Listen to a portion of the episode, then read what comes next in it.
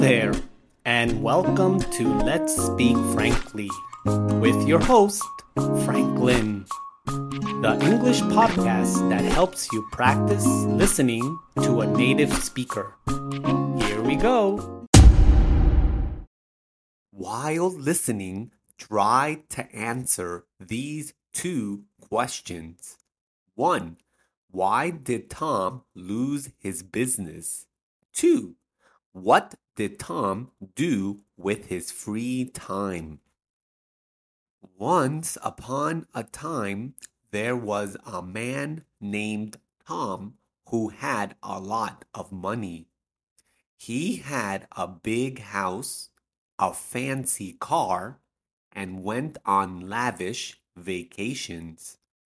Tom loved to spend his money and show off his wealth.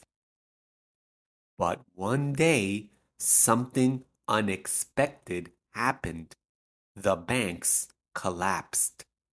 Tom's business went bankrupt and he lost all of his money.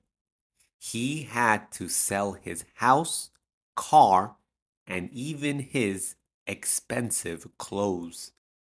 Tom was devastated. He had never experienced life without money before. He felt embarrassed and didn't know how to face his friends and family. But as time went on, Tom realized that money wasn't everything.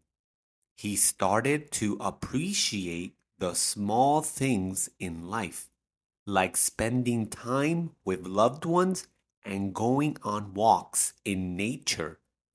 He also learned the value of hard work and started a new business from scratch. In the end, Tom realized that losing his money was a blessing in disguise. He was happier and more fulfilled than he had ever been before. The moral of the story is that money isn't everything. It's important to value the people and experiences in your life and to work hard for what you want.